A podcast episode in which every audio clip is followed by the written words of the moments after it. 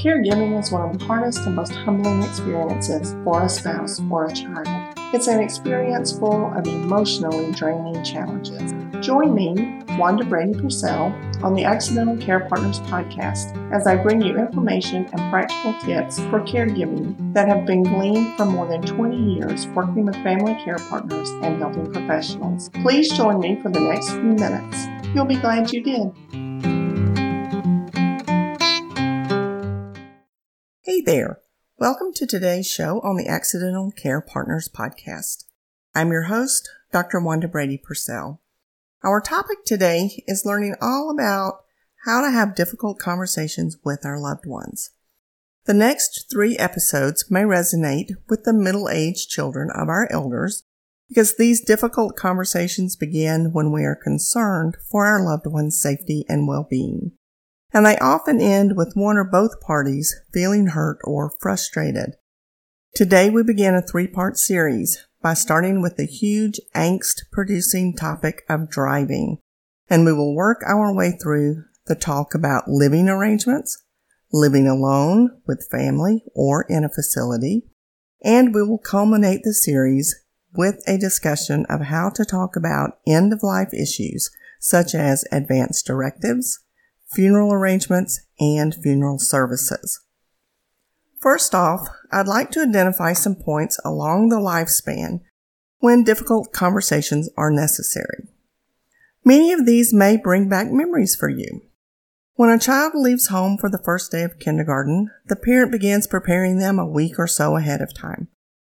There are big conversations about safety, rules, and fun. When a teenager goes on their first date, the parent initiates a big conversation about safety, appropriate conduct, expectations, and curfew. When a teenager begins driving without the parent in the car, the parent demands a big conversation about safety, taking responsibility for themselves and others, speeding, and who pays for tickets, drinking and driving, when to call the parent, and so on. Then when a young adult leaves home after high school, either by moving into their own place or going off to college, a big conversation or a series of conversations will be had with the parents covering everything from safety in the new environment, taking responsibility for themselves and others, navigating the road, drinking responsibly, how to handle finances, and how to pay the bills are just a few things that have to be talked about. Each of these conversations were a form of advanced planning and preparation. And then everyone coast for two, three, four decades. And the difficult conversations that have to occur at the initiation of the child to the parent serves the same purpose. Ideally, we want to have these conversations before we need to make a change. My parents never acted like they were stressed out when they held these preparatory sessions with me. But boy did I feel stressed out when I was the parent and had to prepare my own children for all of these transitions in their lives. And when it came time for the reversed difficult conversations with my parents, I had a rapid heartbeat and sweaty palms, almost like a teenager facing them with bad news. I hope that the things I've learned and what others have learned will help you with this role reversal. We can master this challenge with a little forethought, planning, and coaching. Maybe you noticed that safety and personal responsibility were in each conversation between the parent and the child. These will be the main points in your difficult conversations too. You may find having the conversation is easier if you take a few minutes to reflect on all these moments shared when you needed to know someone was looking out for you and taking all the measures they could to make sure you are safe and protected. For that is what you are now doing for your loved one. When is it time for your loved one to stop driving? Well, you can begin the conversation early, maybe even years early if you have the time and are early in the game, by asking your parent to agree to discuss this issue along life's path. so that when the time comes to change his or her mode of transportation, there are no surprises. But if you miss that opportunity, it's not too late to pick up the banner, especially if your care receiver is still able to cognitively process all that you are saying. I'll discuss a little later about options for you when your loved one has cognitive deficits. It might be helpful if you start with one or two of the examples we just listed of all the difficult conversations you've had between you over the years. Take care to allow time for your loved one to soak in the memories. Don't rush the conversation. And if either party begins to get upset, take a step back and give a little time for the idea to take root. You might abandon the talk on Monday but try again on Wednesday and keep coming back to it until you have resolved the issue. Rein in your frustration because that will not serve your goal, which is to come to a compromise that will keep your loved one safe. Make sure you're prepared to discuss your reason for the suggestion you're making. Have you noticed issues that concern you? Describe those and the possible scenarios that could result if he or she continues to drive. You might say something like, I've noticed you're having a hard time seeing the center line in the road. Do you get nervous when you're meeting another vehicle? Can you imagine how awful it would be if you were to have a wreck? Then you might suggest having an eye exam to see how good her vision is. This could lead to the next level of the conversation. Another example would be you might say, I've noticed other cars are speeding around you and seem to be impatient with you. Do you get nervous when others pass? Do you think you could cause an accident because you're driving so slowly? And then just see where the conversation takes you. I've put together a general checklist that is included in the show notes and can be downloaded from the accidentalcarepartners.com website. Just go there and find episode 13 on the podcast page, and the checklist will be there. Now, this checklist is for educational purposes only, and you need to know that I disclaim any liability, loss, or risk incurred as a consequence, either directly or indirectly, from the use and application of any of this material. I want you to simply use the Accidental Care Partners checklist to help you decide if an official evaluation is needed or if you have enough information to actually discuss it with your loved one. And if you think an official evaluation is needed, check with your local Division of Motor Vehicles. You know, the dreaded DMV. They might have local resources that provide driving evals.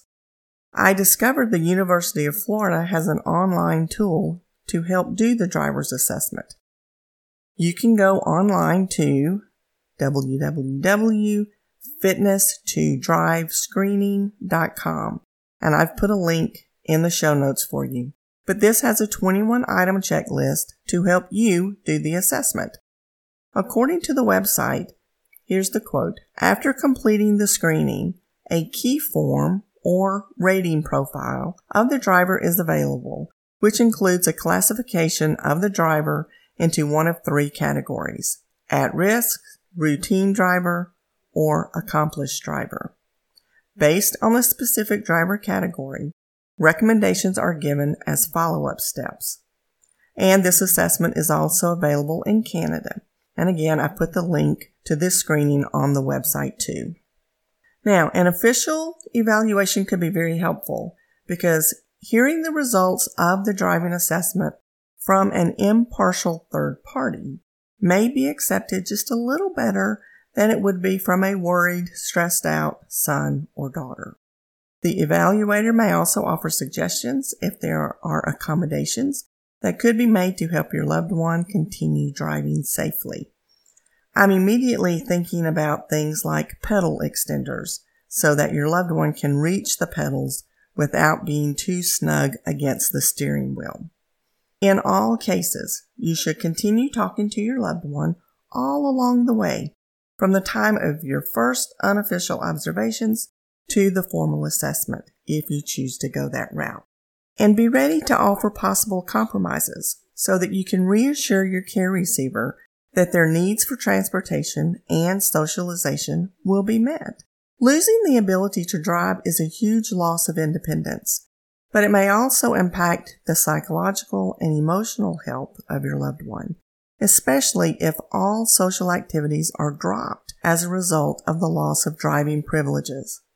Possible solutions to this difficult situation could be no driving at all, or limited driving by distance, or limited driving by time of day, such as they could drive within a three mile radius, or there's no driving at night, or there's no interstate driving.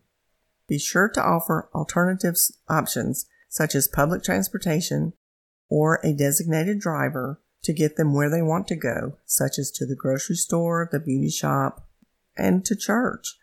Safety of your loved one comes first before convenience.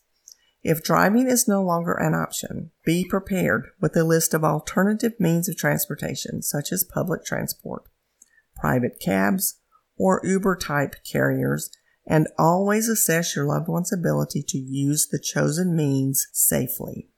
In previous shows, I've talked about having this difficult conversation with my dad, who had dementia. It was a very difficult conversation because he believed he was still able to drive. Our biggest fear was that he would not be able to find his way home and we would not know how to find where he was. So in the end, if you have a loved one who is suffering from some cognitive deficit, whether it's from stroke or dementia or Parkinson's dementia or Lewy body or any other kind of situation that has impaired their thinking, then the situations that we've just talked about are not going to work for you.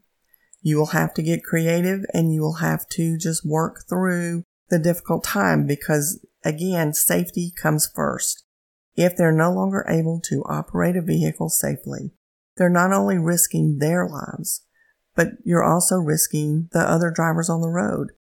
And legally, if you are their POA, then you have a responsibility for that. So don't take it lightly. Make the decisions, even if it's a hard one, to keep everyone safe.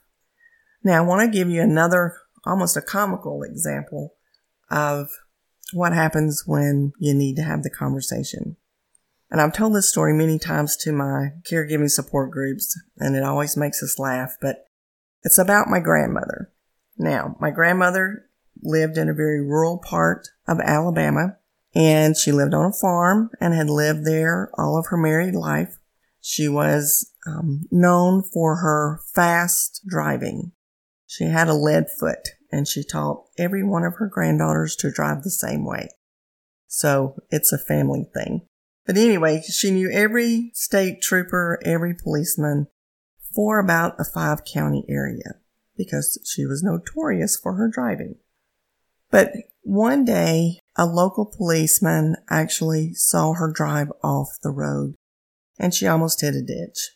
And she did manage to get her car back on the road and he um, actually followed her home, made sure she got home safely. But then, being in a small town, one of the perks of living in a small town is that everybody knows everybody. So he actually went to see my uncle and told him what had happened. So my uncle got with my mom and they decided, okay, it's time to have the talk because she has to stop driving. So they went to actually see her.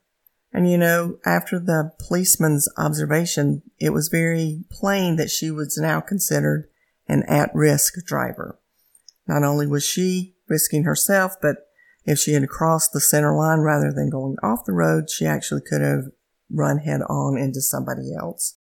So when my mom and uncle went to talk to her, they asked her if she remembered the incident and she didn't deny it. And she even admitted that it had sort of scared her. Um, she just didn't want to say anything because she knew if she talked about it, then definitely they would not let her drive. So they were able to come to a compromise. They all agreed that she could still manage driving to church, which was less than a mile from her home on a country road. There were no big ditches and they felt it would be safe.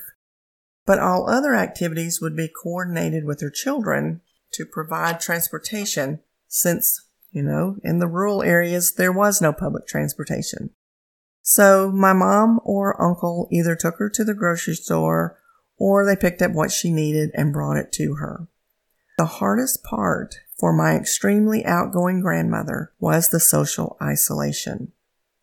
Once she stopped driving, she was at the mercy of others to come see her. And that was hard. So if it's possible, set up a schedule to meet your loved one's emotional and mental health needs that could be compromised due to social isolation. And you know, this is even more important now during this era of COVID-19. If it is time for their driving to cease, don't leave them stranded with no means to get out and continue living their life. Make sure you offer options that are actually doable.